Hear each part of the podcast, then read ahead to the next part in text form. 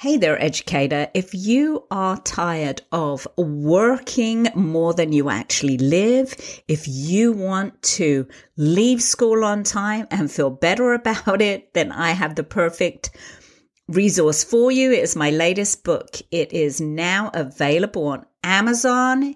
It comes for a limited time at a crazy introductory price and with a free workbook to help you get the most out of it. It is called Beat Teacher Burnout with Better Boundaries The Secret to Thriving in Teaching Without Sacrificing Your Personal Life. Isn't that what we all want? It's not just for teachers, anybody in education. And the secret here is it's going to help you set boundaries in every area of your life, not just teaching. It comes with a proven framework, it comes with sample scripts.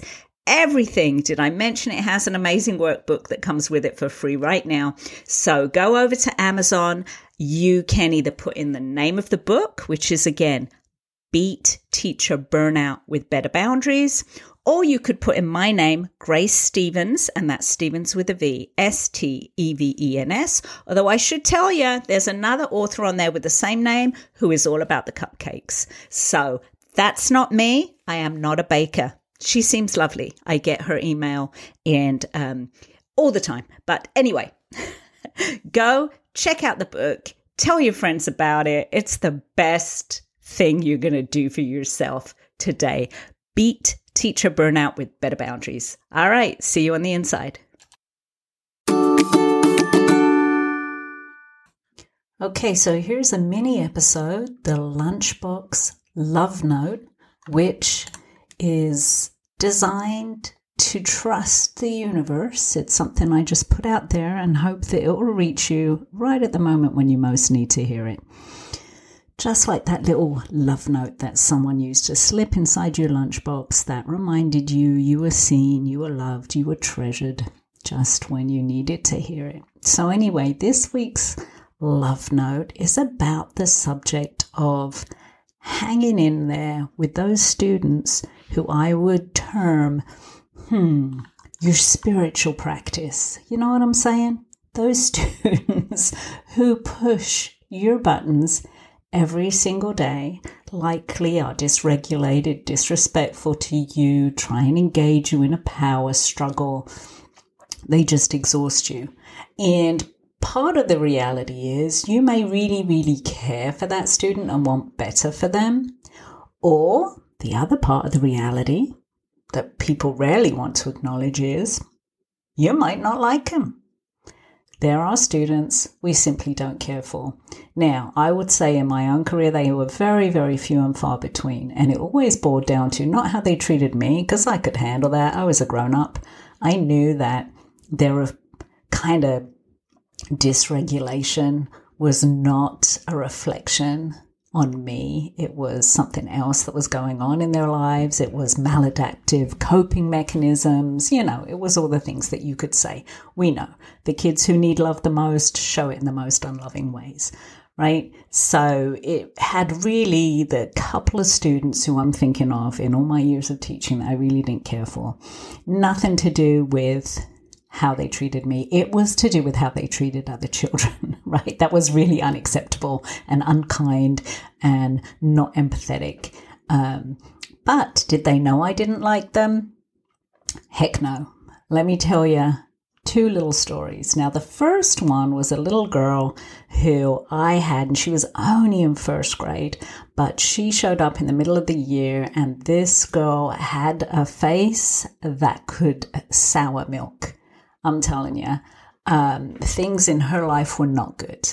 And I tried to be her ally and I was patient, but she um, was, uh, she had some very unpleasant behaviors. And she even, we had an aide in our room who volunteered. Her name was Grandma. She'd been our lunch lady for 26 years. And she even tried to throw Grandma under the bus one time. Um, Grandma was trying to work with her one on one and help her. English was a second language for her. And um, I remember this little girl threw herself on the floor and then started screaming and accused grandma of pulling the chair from under her and kicking her. Like, come on, girl. So, anyway, um, struggled with that student, um, struggled with her stepmom even more. but I tried to never let it show. I always understood. Like I said, this child was my spiritual practice. I had to take a deep breath every morning and kind of visualize um, us having a productive day. Now, um, did I learn to love this student? I wish I could tell you that. Um, no, I did not. Um, I did get her a lot of resources that she needed. Um, and I was in charge of um, student study teams for that year. And as those meetings progressed, I really realized um, how many additional resources she needed for success. So I did right by her. Um, and I always try to be kind and compassionate, but it really got to me. In fact, I'm going to tell you this one thing. Recently, I was at the doctor. I had to get some medication. Had, um, you know, I've had some challenges happening. Not, you know, too um, proud to say that. And I needed uh, my anxiety had really ramped up, and that's something I've worked years on is keeping my anxiety under control. But my anxiety had really ramped up, and I have no shame in in going and asking for for help when I need it. And this young doctor, she was so lovely. And um, I was a little embarrassed that I actually started to cry, which is very unlike me. I haven't even ever cried to my therapist. So this poor, this poor young doctor who was very young, she was so sweet. And she looked at me and you know what she said? She said, you know, we don't get to look inside Mother Teresa's journal, but if we did, I'm sure there's be more than one entry that says, I'm so tired of all this crap. So that seemed like a very empathetic um, way to address it and make me feel better. She did, in fact, make me laugh. But that's how I felt as a teacher, right? Like we work so stinking hard to get through to these kids. We understand intellectually. The difficult kids are the kids where we have this chance to make the most impact, right? But that doesn't make it easy. And yeah, even Mother Teresa, if she was in your classroom, in some of her journals would have said, I am so tired of some of this crap. So, anyway, let me tell you what happened. This little girl in second grade um, went back to Mexico, family situation, and um, then reappeared in sixth grade. So she was gone for like four years, and then she was back to our same small little school. And I didn't interact with her too much, but I did see her around campus and she did always smile at me. So, come to uh, eighth grade promotion, we made a big deal of it, our school eighth grade graduation, and she was there and she was taking pictures uh, with her family. And she saw me, I was there, I always supported, you know, all the kids, always showed up to graduation. And she ran over to me and grabbed me and said, Come be in the photo with me, come be in the photo with me. And I'm really, and then as I was in the photo with her, she hugged me and she said, When I was little, you were the only person who was nice to me. Right? That's what she said. When I was little, you were the only person who was nice to me. Now, imagine how I felt like, oh my God, like in my heart, I'd been carrying around this heavy weight that, like, oh, I really don't care for that child. But I did always rise above and treat her respectfully and try and do right by her and, you know, just have love in my heart for her, even though it was difficult. So I just want to tell you that that kid in your room who is your spiritual practice. Now, realistically, unfortunately, you know, that year she was my one child. You know, the last few years that I taught, there were five or six. It's even harder now. There are so many students in our classrooms who have that kind of impact on us that we got to really like bring the best of ourselves every day, who really wear us out and who really wear on us. Um, but don't you know, I heard somebody once say we overestimate what we can do in a week but we underestimate what we can do in a year, right? That kid's not going to turn around in a week. But consistently over the course of the year, if you keep doing the right thing, it goes back to my little love note from last week. We never know the impact that we have. Like if she hadn't have come back and asked for me to be in that graduation photo, I would never have known what impact I have on her. And that was such a beautiful thing. All right. So I want you to take that with you this week. And I want you to remember, you know, you are not Mother Teresa. Um, and even she would have kind of been burnt out on this whole thing. And you are human and it's okay to be human, but you need to keep showing up. Let's keep showing up for these students, especially the ones who are our spiritual practice, and just have some kind of faith in the universe that we are paying it forward right? We can be the positive impact in their life, even if we never hear about it, that could stop that kind of generational trauma. So think about that kid. You know that kid that when they're not there, you kind of sigh relief. Just don't let the rest of the class know you're sighing relief, okay?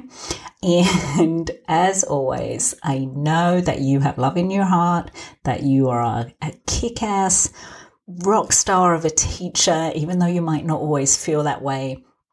I believe in you and just, you know, create your own path, bring your own sunshine, and be a little gentle with yourself.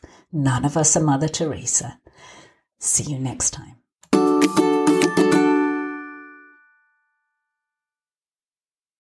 Okay, teacher friend, I have something special for you.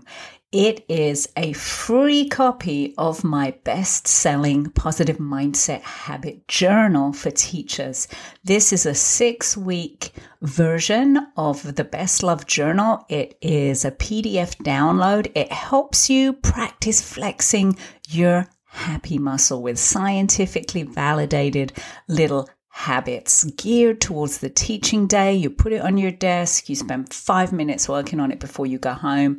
It is transformational, I promise you. To get it, go to gracestevens.com forward slash journal. Come on, how easy is that? Grace Stevens, Stevens with a V, S T E V E N S dot com forward slash journal. You can get the six week version right now for free. My gift for you. It is well used, well loved by so many teachers, and I'm so happy to gift it to you. So go grab it right now. And even better than that, go tell a friend, share this episode with a friend, tell them to go get their own version of the journal, have an accountability buddy. That's when the magic will happen.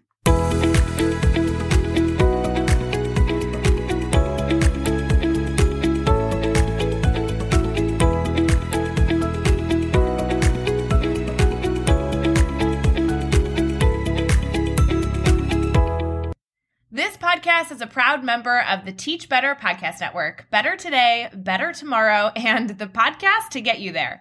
Explore more podcasts at teachbetter.com slash podcasts, and we'll see you at the next episode.